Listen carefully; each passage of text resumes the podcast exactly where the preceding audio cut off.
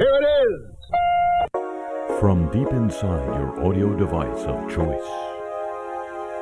May I compliment you on your choice of audio device, by the way? Ladies and gentlemen, uh, the Obama administration's Justice Department has already distinguished itself for prosecuting more whistleblowers during its time in office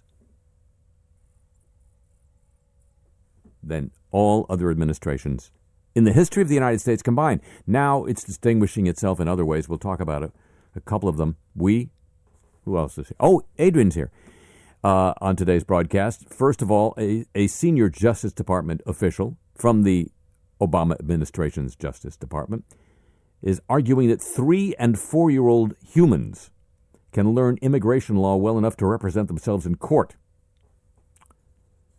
This is a growing debate over whether immigrant children facing deportation are entitled to attorneys paid for by taxpayers.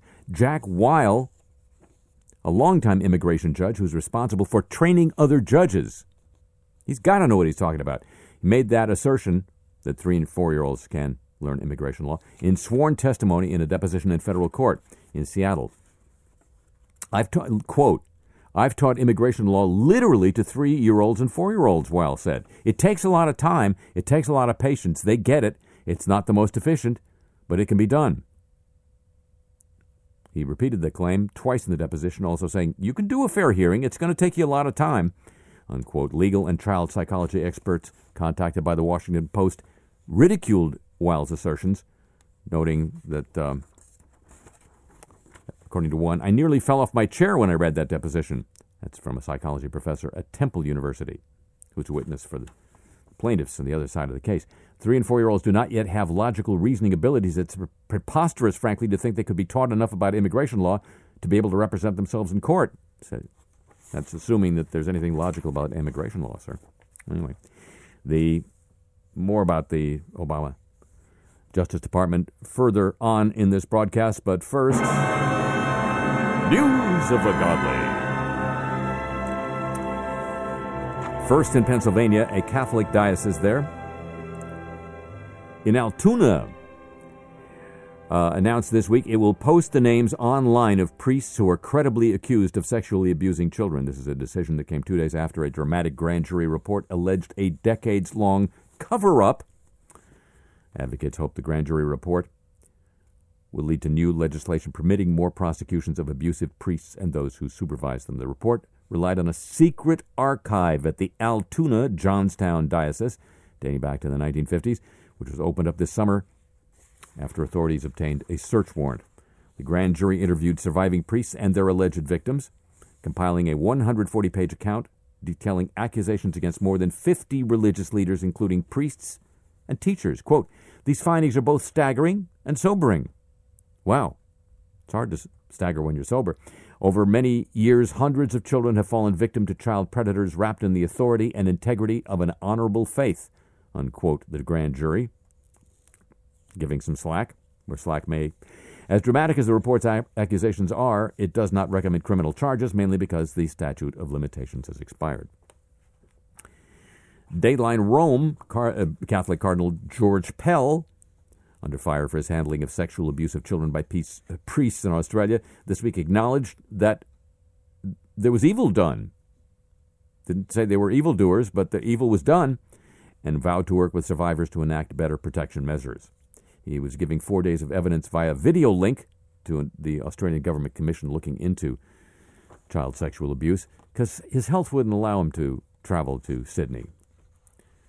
Also, he's doing his new job reported on this broadcast a week or two ago as the Vatican's treasurer. So, you know, he's got to keep counting the money. Um, he said he should have done more to stop the sexual abuse of children in the Catholic Church. I don't know if he was asked if he did anything, but he, he should have done more. He acknowledged that he'd been told of at least one priest misbehaving, his word, for, with boys at an Australian school in the 1970s. With the experience of 40 years later, he says, certainly I would agree that I should have done more. There were audible gasps when Pell was asked during an exchange this week about abuse by the uncle of a victim, Gerald Ridsdale, who was later convicted of 138 offenses against 53 victims. He said, quote, It's a sad story, and it wasn't of much interest to me, unquote. Pell later said he regretted the comment, which was seized upon by victims and the Australian media. Quote, I was very confused. I responded poorly. It was badly expressed, he said. Unquote. That Australian Commission uh, has heard many allegations in its two year history, none more disturbing than those against Catholic priest Peter Searson. His name was brought up during Wednesday's testimony by Cardinal Pell. The uh, commission heard that the church failed to act against Searson despite multiple claims of child abuse. Cardinal Pell described him as, quote, one of the most unpleasant priests I've ever met. Searson died aged 86 in 2009 without facing child sex abuse uh, charges, was alleged to have committed his litany of misdeeds in three parishes in Victoria in the 1970s, 80s, and 90s. His transgressions began soon after he joined a parish outside Melbourne. A witness told the commission that when he was a nine year old altar boy, he was sexually abused almost every Saturday for six months by Searson, as well as having been made to wash his car and mow his lawn. Oh, please! He was a very scary man and very intimidating with a gaze that would just pierce you like he was looking right through you, said the witness. The commission has heard that rogue priest made girls sit on his lap for confession. He taped hot confessions of primary school children, some of whom he ordered to kneel between his legs while confessing. He was licensed to carry a gun. He said to have terrified senior high school students on a school cleaning assignment by pointing an Army service revolver at them. His reputation was made even more macabre by allegations of animal cruelty. In one apparent act of intimidation, he killed a bird in front of children by stabbing it with a screwdriver. Phillips Head. The commission also heard he scared children by showing them a body in a coffin. He was known for loitering in boys' toilets. He was caught shoplifting and misappropriating church funds. Aside from that, Mrs. Lincoln, in 1989, a group of parents had given Cardinal Pell, then a regional bishop, a list of concerns about Searson at a specially convened meeting. Uh, he told the commission in his testimony this week he had referred the matter to the archbishop, now deceased, but conceded he could have, quote, been a bit more pushy, unquote, to see Searson brought to justice. News of the non pushing godly, ladies and gentlemen, a copyrighted feature of Hello, Welcome to the show. Half of what I say is meaningless. But I say it just to reach you, Julia.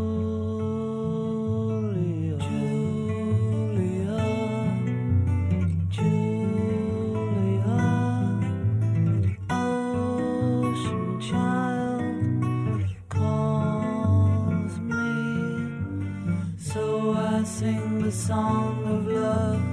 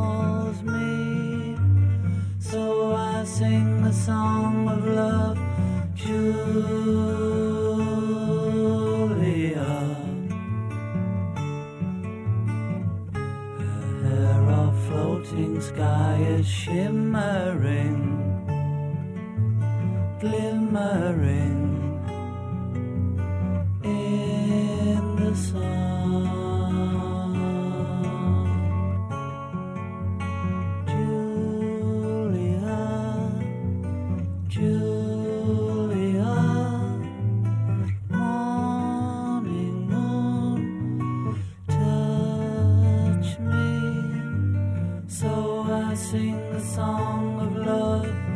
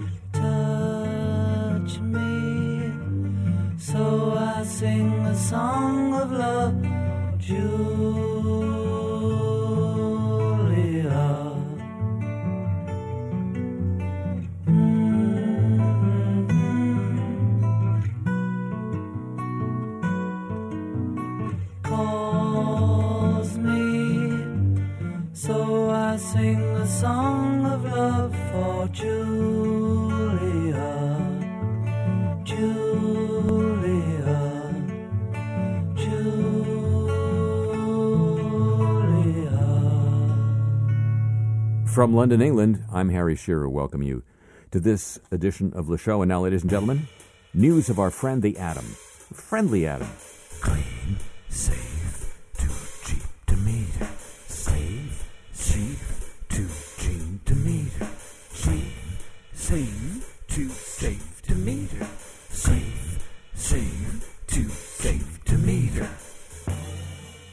Hattie the Atom, are, have you been uh, disturbed by the construction next door to uh, where we're staying here in London? Yeah. You, you- you haven't lost sleep over it? Atoms don't sleep. Really? No, only humans sleep. We keep spinning. Wow. Never occurred to me. Atoms don't sleep. Think about it. I will. The Pilgrim Nuclear Power Station is operating safely. This is in Massachusetts, according to a report based on a special week long federal inspection in, uh, con- conducted in January. So everything's good? Every no, inspectors brought up a flaw in an emergency cooling system that had been known but not addressed for nearly a year. Well, it couldn't be too serious then. No, or maybe one of the chief concerns federal regulators have expressed historically over Pilgrim. Its name? No, its owner's constant failure to follow through and get deficiencies addressed. The latest transgression involved a water leak in the core spray system. It's not very important. Its core It's spray. that helps cool down the reactor after sudden shutdowns. The leak had allowed air bubbles to enter the system, which could impede water flow. Or not.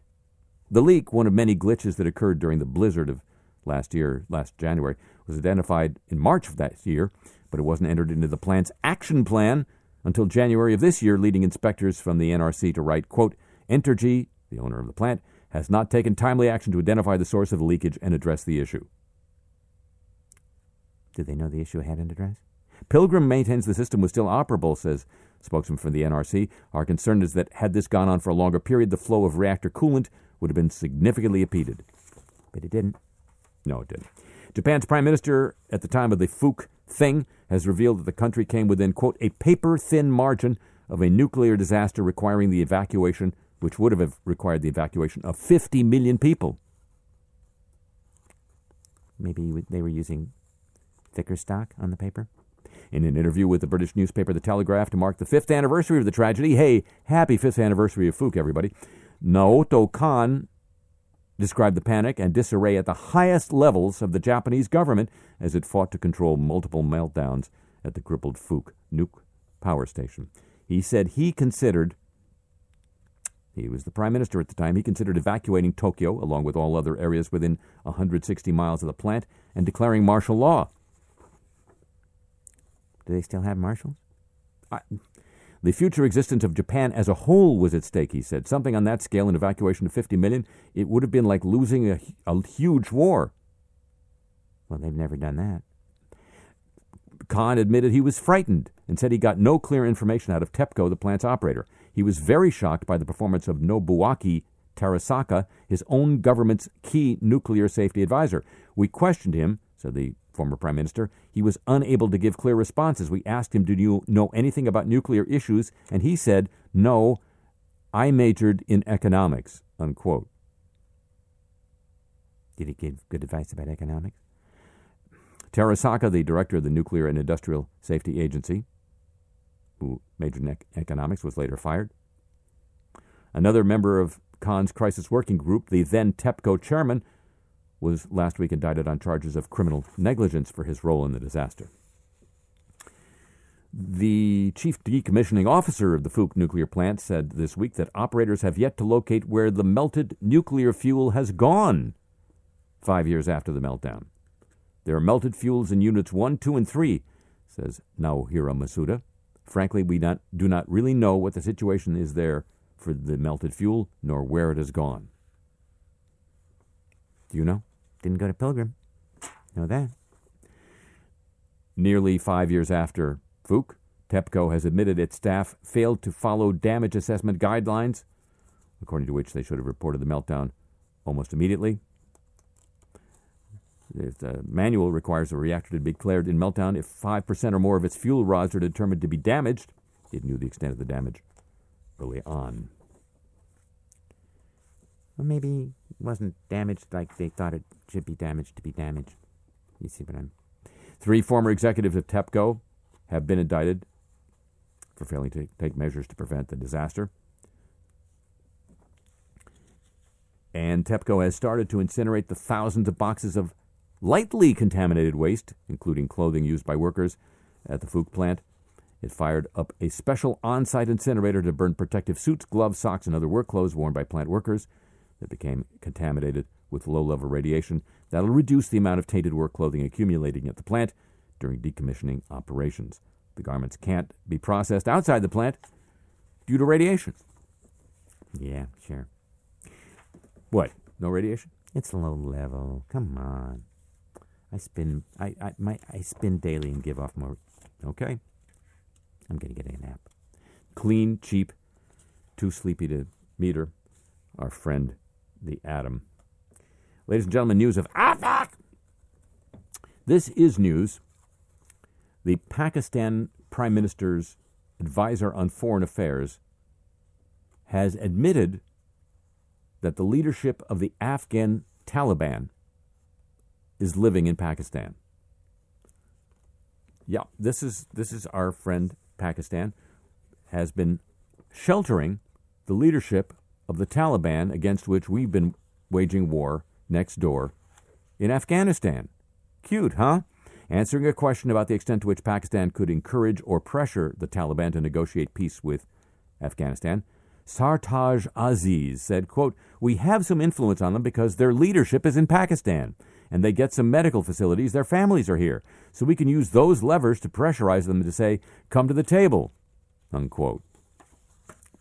You could actually set the table. You could actually. He made clear in his talk at the Council on Foreign Relations in Washington that Pakistan could not negotiate with the Taliban on behalf of the Afghan government. It is for the Afghan Taliban and the Afghan government to negotiate, he said.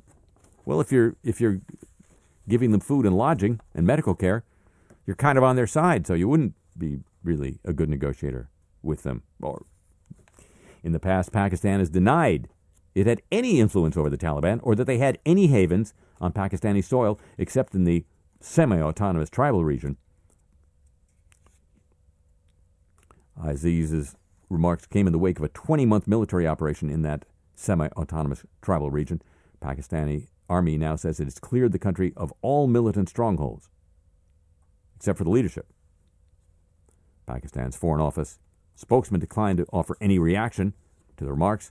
Quote, We do not make any comment on political leaders' statements. He said what he had to say.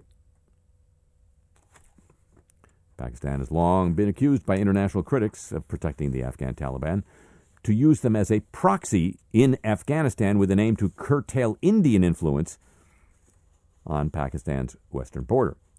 This, according to the BBC. This has caused a near permanent state of mistrust between Pakistan and Afghanistan on the one hand, and between Pakistan and India on the other. And Pakistan has nukes. What what could go wrong? News of, ah fuck. And um, now we turn to bad banks. It's and it's our old friends at HSBC. If you, if you ever fly to Heathrow Airport, all of the uh, jetways that you walk through, and I think most of the uh, passageways off the jetways are filled with the most cheerful ads for uh, HSBC. The uh, Wall Street Journal, though, reports that uh, a chemist living in West Chester, Pennsylvania, tried to get mortgage relief from HSBC.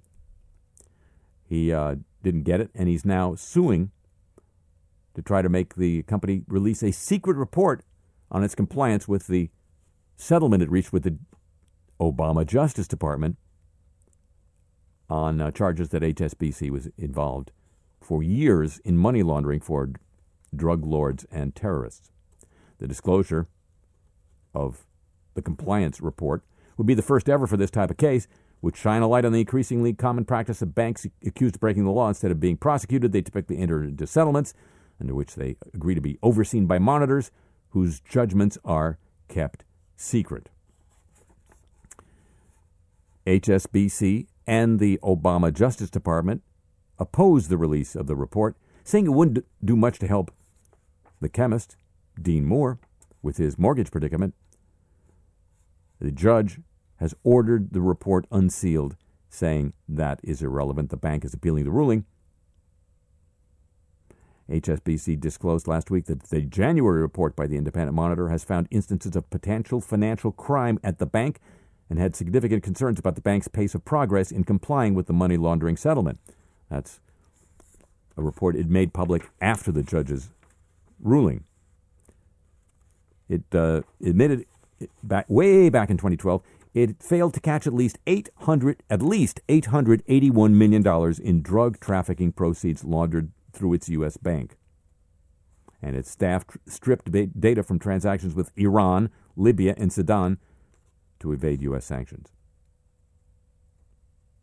The lender seemed receptive to a request to temporarily lower the 7% interest rate back in 2008, only for its representatives to misplace documents needed to complete their application for the loan modification, not once, but several times. This has been reported n- many occasions by many banks in dealing with people trying to get mortgage modifications. If the ruling stands, it would be the first time we get to see what happens after a bank settles a prosecution, says a professor at the University of Virginia's Law School who studied the monitor system. HSBC and the Justice Department are still trying to keep the report private because that's, that's your Justice Department, ladies and gentlemen. Speaking of justice,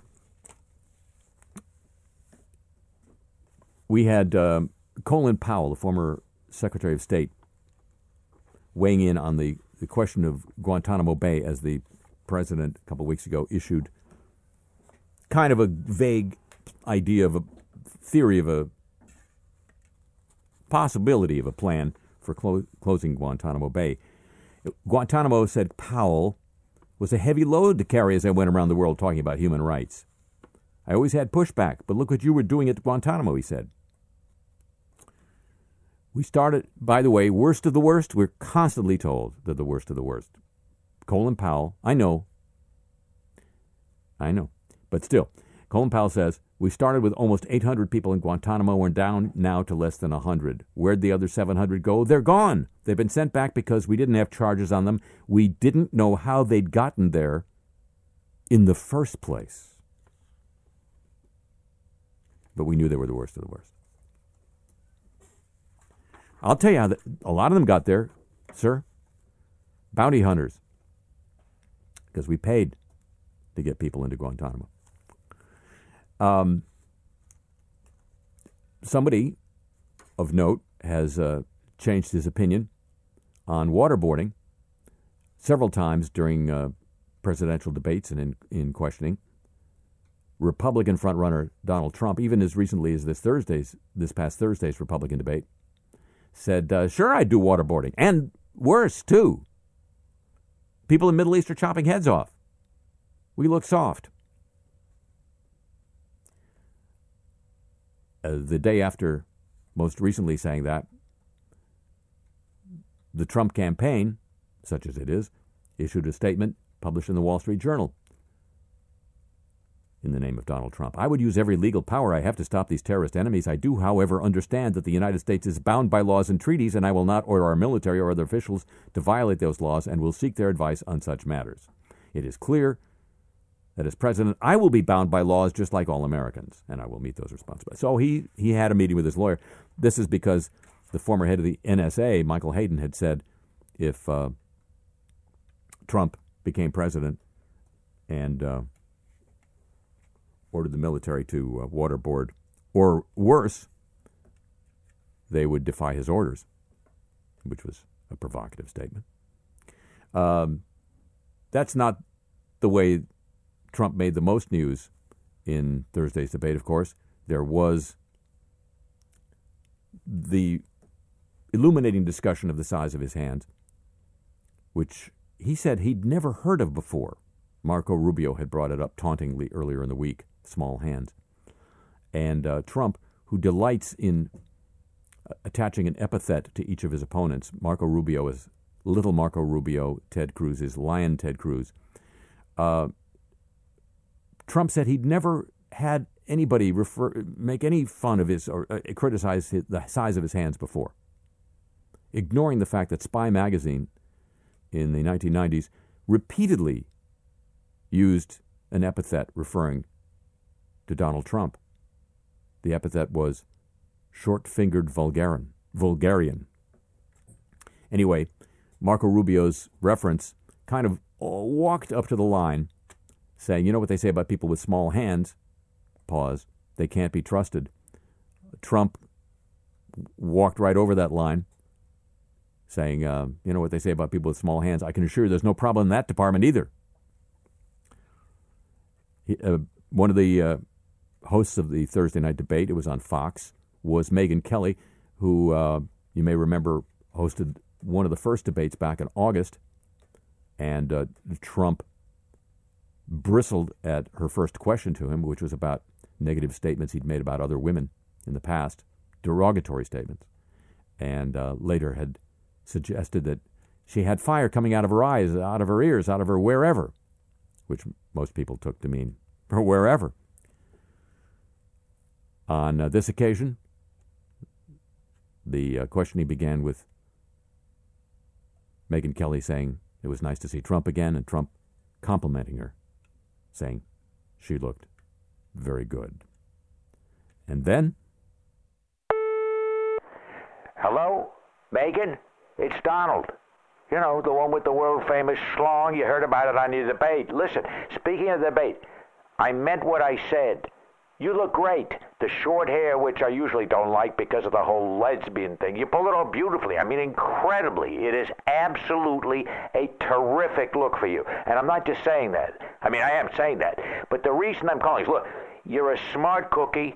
You know, the whole thing with you last summer was because I was and I still am very, very attracted to you because maybe it's the lawyer thing, maybe now it's the lesbian thing. I'm kidding. I know you're straight. I have people who are very, very good at finding that kind of stuff out. The best in the world. The CIA uses them. But look, when I I'm calling from the plane. Listen how quiet it is. Listen, when I said you had fire coming out of wherever, you, you're smart enough to know that what I really meant, which is that you had the fire coming out of my wherever. Look, I don't know how much time I have on this voicemail, Megan. Let me cut a check to the chase.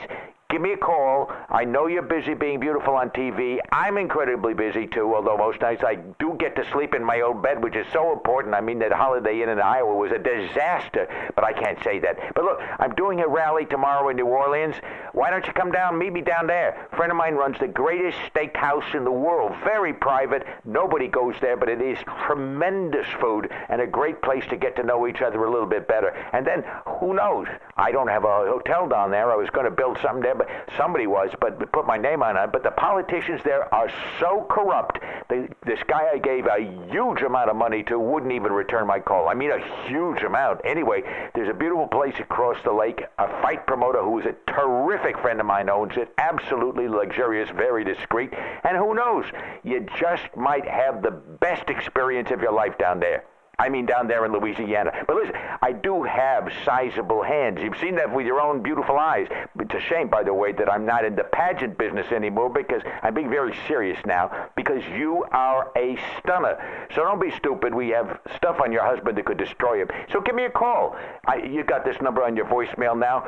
Nobody answers this number except me and my campaign manager, Corey, who i- i- nobody can keep a secret better than him. Much better than those idiots down at the CIA. They are decimating us, which, by the way, I'd love to decimate you. So call me. Don't be a schmuck. Erase this as soon as I hang up, especially the part about the Holiday Inn. I may need them again if this thing keeps going the way it is now. I mean, can you believe these crowds? Everybody in Louisiana loves me, and I think they are the most incredible. Anyway, call me. Seriously, I hate to be frustrated. Take very good care.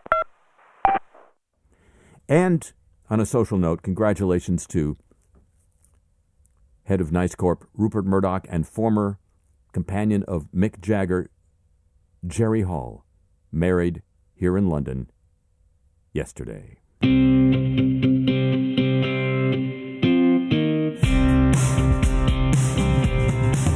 Well, they call me the honky tonk fogey, but this geezer's getting ready to blow.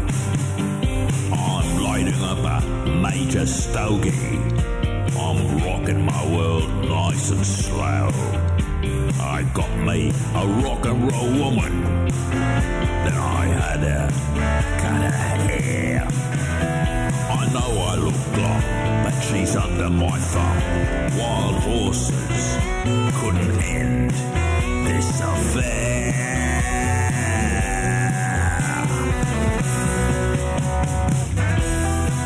Refined sugar, know you're bad for me. Refined sugar, but you're my next destiny. Yeah, yeah, yeah. Well, she had the height and the beauty. I had the power and the greed. She said, Can you give me shelter? I said, You can get what you need. She's a Siamese cat of a girl. I'm a man of wealth and taste. It's a drag getting old, but not to sound cold. A body's a terrible thing to waste.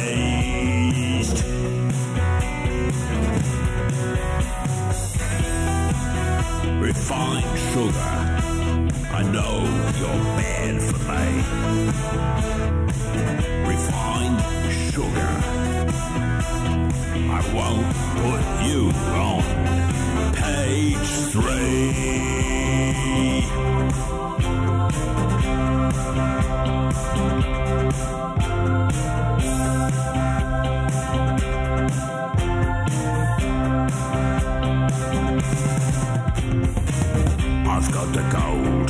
Silver. She makes a grown man cry in bed.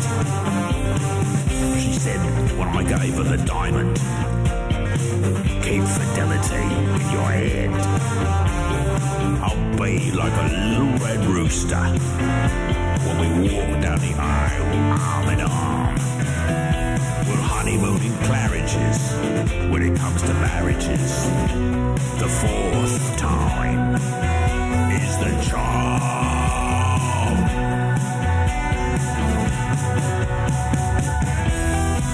Refined sugar. I know you're bad for me. Refined sugar.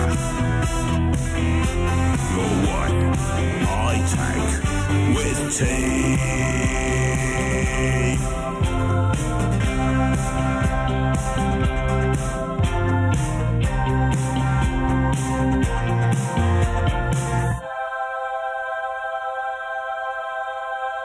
From London, this is Le Show, and now, ladies and gentlemen, news from outside the bubble.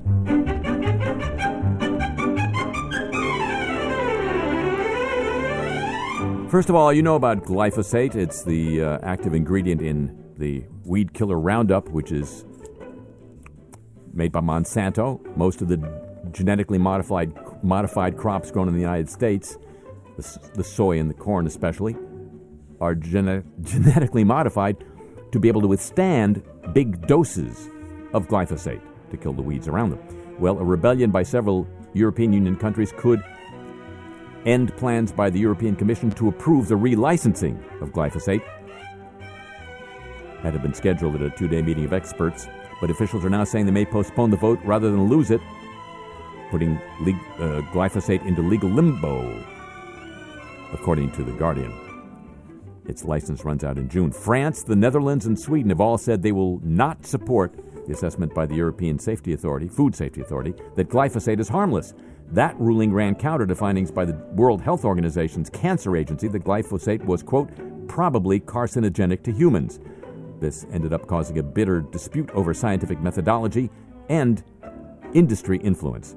The Swedish Environment Minister said, We won't take risks with glyphosate, and we don't think that the analysis done so far is good enough. The Food Safety Agency panel based its recommendation that glyphosate was safe enough for a new lease on life on six studies funded by the industry that have not been fully published. The substance is so widely used, it is commonly found, residues of it, in British bread, German beer, and according to one study, the urine, urine of 18 people, of, sorry, of people in 18 countries across Europe. Glyphosate use has been banned or restricted in large parts of Europe because of alleged links to a host of health problems ranging from birth defects and kidney failure to celiac disease, colitis, and autism. The Guardian also reports a U.S. government agency is, says it's attained the holy grail of energy the next generation system of battery storage. It's been hotly pursued by the likes of Bill Gates and Elon Musk, found by the Advanced Research Projects Agency in the Department of Energy. Well, I, I thought the government didn't create jobs or anything. Ellen Williams, director of ARPA E, says, I think we've reached some holy grails in batteries just in the sense of demonstrating we can create a totally new approach to battery technology, make it work, make it conver- commercially viable, and get it out there to let it do its thing. So ARPA E, if this is true, has come out ahead of Gates and Musk in the multi billion dollar race to build the next generation battery for power companies and home storage. The biggest breakthrough has been storage. Most of the projects fostered by the agency were already in sight of getting funding. Several have now secured private sector follow on funding.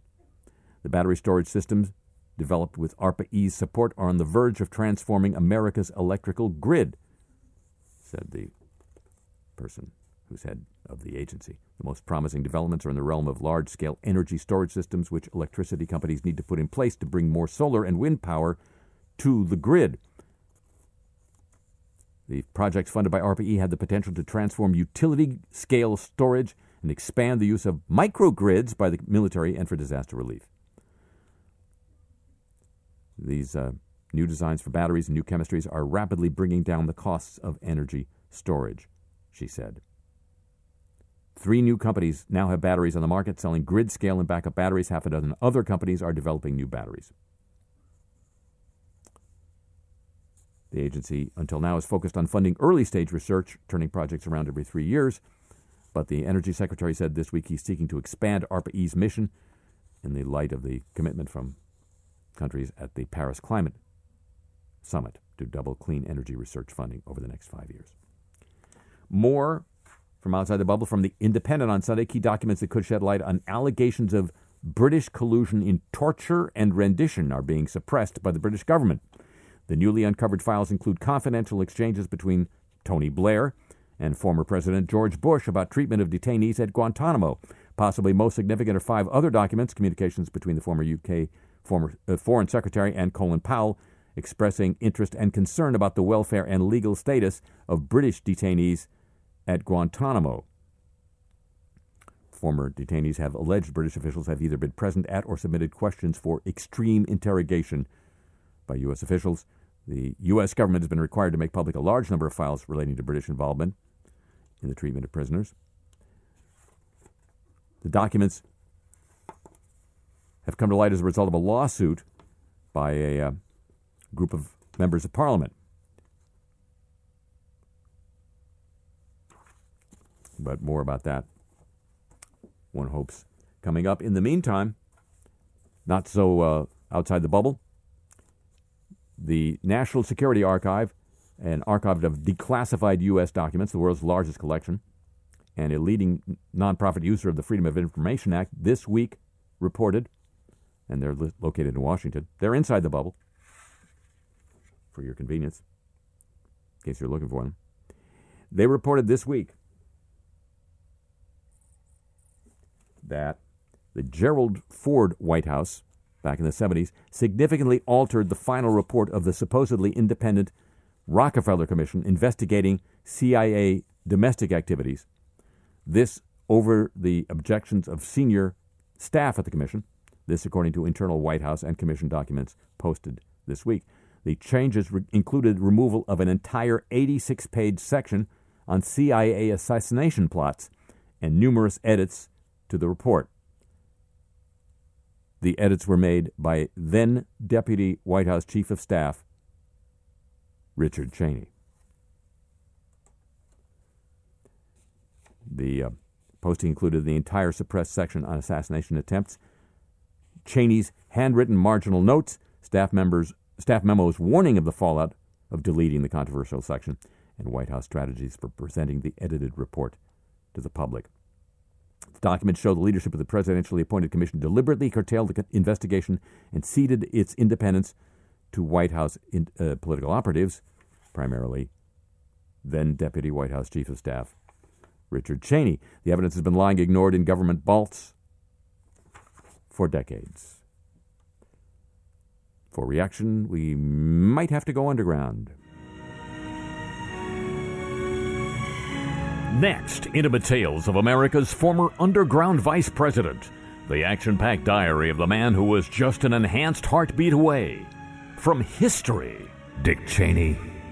Confidential, confidential, confidential, confidential. I didn't know Dick Nixon well. For one thing, he was before my time. For another, as a public figure, he was a little too nicey nicey for my taste. But he did like to say one thing I agree with. It's better to be the man in the arena than the chumps buying tickets and beers. I'm not sure that's exactly the way he put it, but that's his problem. For me, being in the arena, helping to make the decisions that shaped our times, sure beats the hell out of the last year or two of just watching so much that I valued twirl down history's comfort station. First, there was the sad spectacle of my former constituent in chief coming out of his self imposed bubble in a vain attempt to save his brother's political hiney. If George W. had had as much compassion for Scooter Libby as he apparently possessed for his ineffectual sibling, Lynn would still be inviting him over for some of her famous antler stew. And then, speaking of pathetic spectacles, there was the leaking through totally unofficial channels of a report which purported to report that the Rockefeller Commission back in the 70s had soft pedaled its reporting on supposed CIA assassination plans, and that I had helped place the Commission's official foot on the soft pedal. This is the kind of thing that makes me applaud Donald Trump's plan to eviscerate the First Amendment. But unlike him, I have sources and methods at my disposal, which became clear when I paid a friendly little visit to the so called office of the so called group that leaked this so called report. Wednesday, 2:17 p.m. So, uh, Mr. Vice President, make yourself comfortable. Oh, don't worry, my friend. I do that wherever I go. you call these cushions? Well, we do operate on a kind of a shoestring, sir. Yeah. These are the shoestrings. I'd hate to see the shoes. Uh, so, Mr. Vice President, it's uh, not every day the subject of one of our releases pays us an uh, unannounced visit. That's correct. I don't tend to operate within the confines of the ordinary. Look, Mr. Whatever you claim your name happens to be, let's shuck right down to the cob. Your so called report depicts me as what you might call the great redactor, keeping supposed assassination plots by a certain agency out of the official report on the activities of that particular agency. Well, we published your handwritten notes. My friend, from my very earliest days in public service, there have been people who made it their business to replicate my handwriting. That ever occur to you? There's no evidence of it in. There's your evidence. In nice sharp shards on your threadbare carpet. Big deal. That was a $2 vase from Walgreens. That's two dollars you can't spend imperiling the future of this republic. Look, pal, I wasn't even the president's chief of staff at the time. Don Rumsfeld was. I was just his all powerful deputy. Hmm. That's probably why he didn't want his handwriting on these notes, although. No, he was too busy playing his old I'm too smart for this room game, which President Ford was too smart to engage in. Anyway, my friend, I couldn't help noticing as I shoved past the beggars in the lobby that you call this outfit the National Security Archive. Yes, sir. That's, that's been our name for the past three decades, during which we've managed to bring to the surface. A... You know what's coming to the surface, pal? Huh? Your head after a boating accident. I don't own a boat. Yeah. Certain agency might have to give you one. But before we even go there, let me ask you a question. During those three decades of serving the interests of this country's pathetic but all powerful adversaries, did you ever bother to trademark the words national security? Mr. Vice President, national security is a phrase in common usage. It's not owned by anyone. We Here's a document you probably didn't bother to leak. It's from the Patent and Trademark Office. You've heard of them? Yes, sir, but Seems that someone does own the trademark on the term national security, doesn't it? Cheney Associates? Mm-hmm. It's a little cutout I run for my friends down the road from our home in McLean, Virginia. Cute little burg called Langley. Uh, Mr. Cheney, our report has already been made public. You're wasting your time. You might as well be traveling around visiting foreign. Oh, that's right. You can't. You face the prospect of arrest. My friend, arrest this. Given our unassailable right to the trademark of the phrase national security, you and your ragtag army of enemies of the state will be shut down faster than a rat infested chipotle. Your doors will be closed, judging by the state of the hinges, probably for the first time. Oh, this is the internet age, Mr. Vice President. Our report is out there. There is no there out there. So far, thanks to a certain Mr. Trump, your report has made less news than a coup in Djibouti. It's easy to make this all go away. Literally. My folks can show you how to redact your own report in the time it takes you to say, Mr. Vice President, I guess you're right. And of course, you'd have to redact this conversation as well. Sir, I'm guessing you're very busy trying to avoid crossing any U.S. borders. Uh, I'm sure that given the tiny size of our offices, you can show yourself out. All right, sir. No hard feelings. You win some, you lose some. Heck, I kind of admire your toughness. You remind me of a young Don Rumsfeld. Maybe one day when all this blows over, we could meet under more propitious circumstances. Well, I, I might like that, Mr. Vice President. Heck, we could even go duck hunting together. well, I'm not really a hunter, sir. Oh, that's okay. I'd do all the shooting.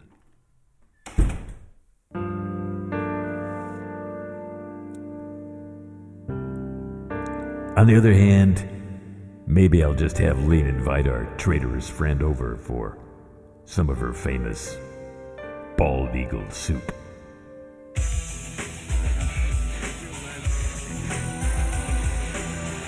And a partial diary from the front end of March 2016. Sincerely yours, Dick Cheney. Confidential, confidential, confidential. I'm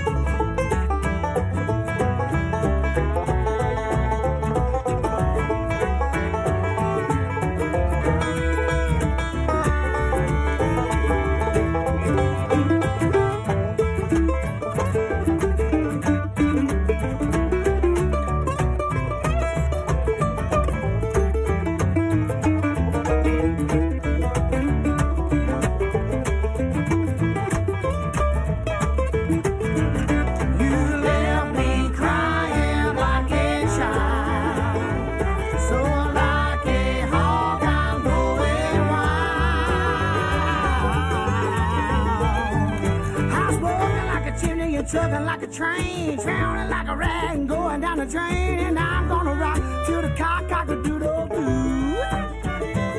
Cause everything's better than thinking about you. Sitting at home, knowing you're gone, watching the phone, drinking alone.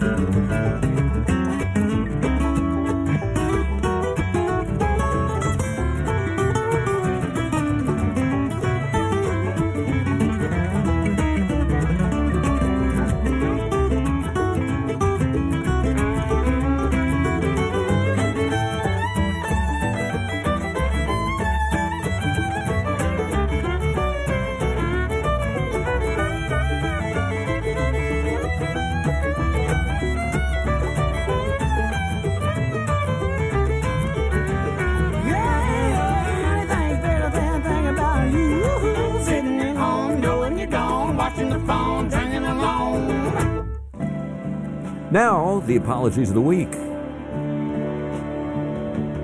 We're so sorry.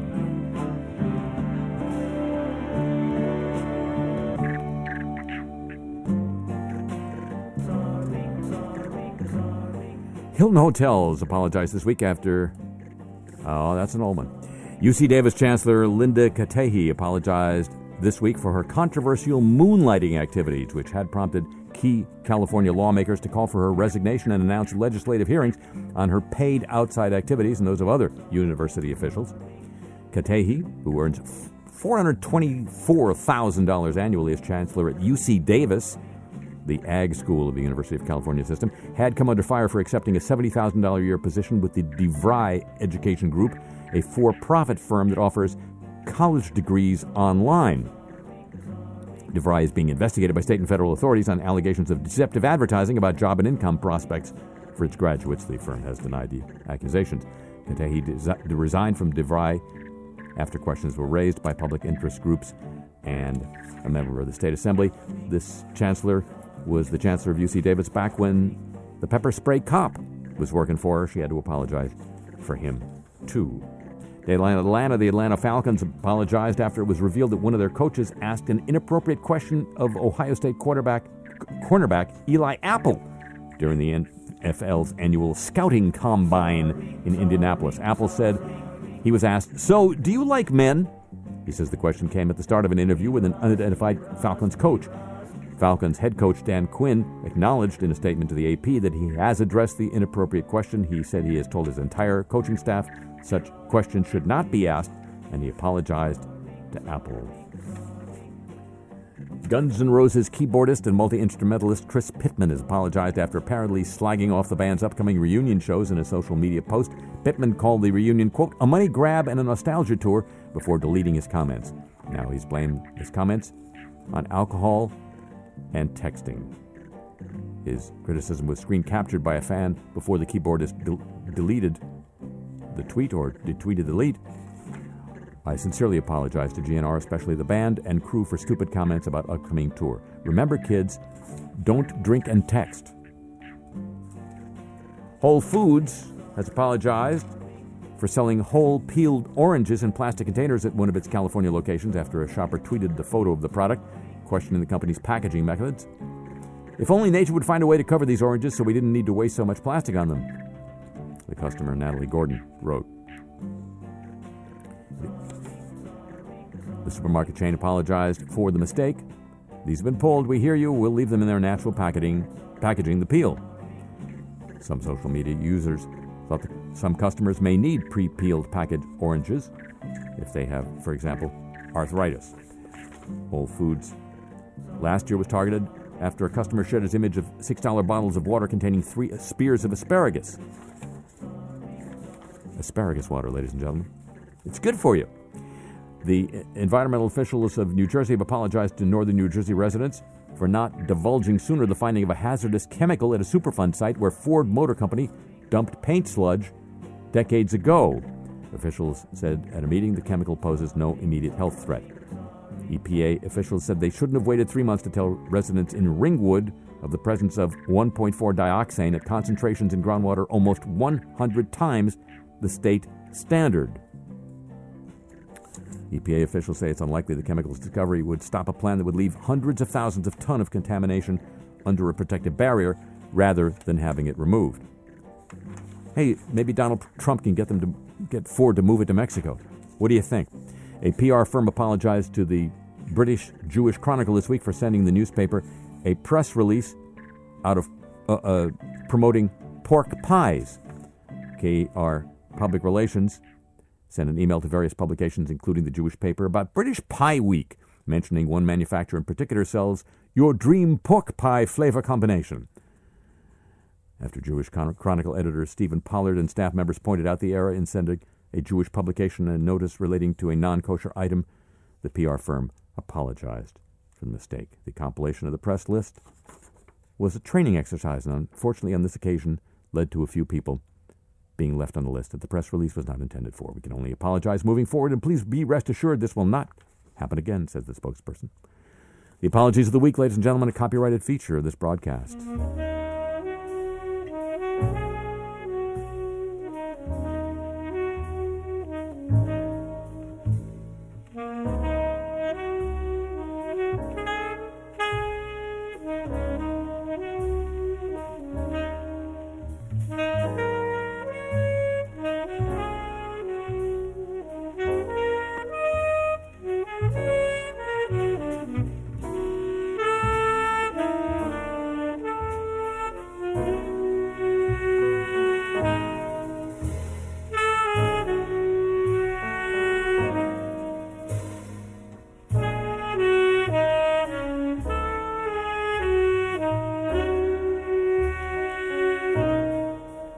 Just a brief note of news of the warm.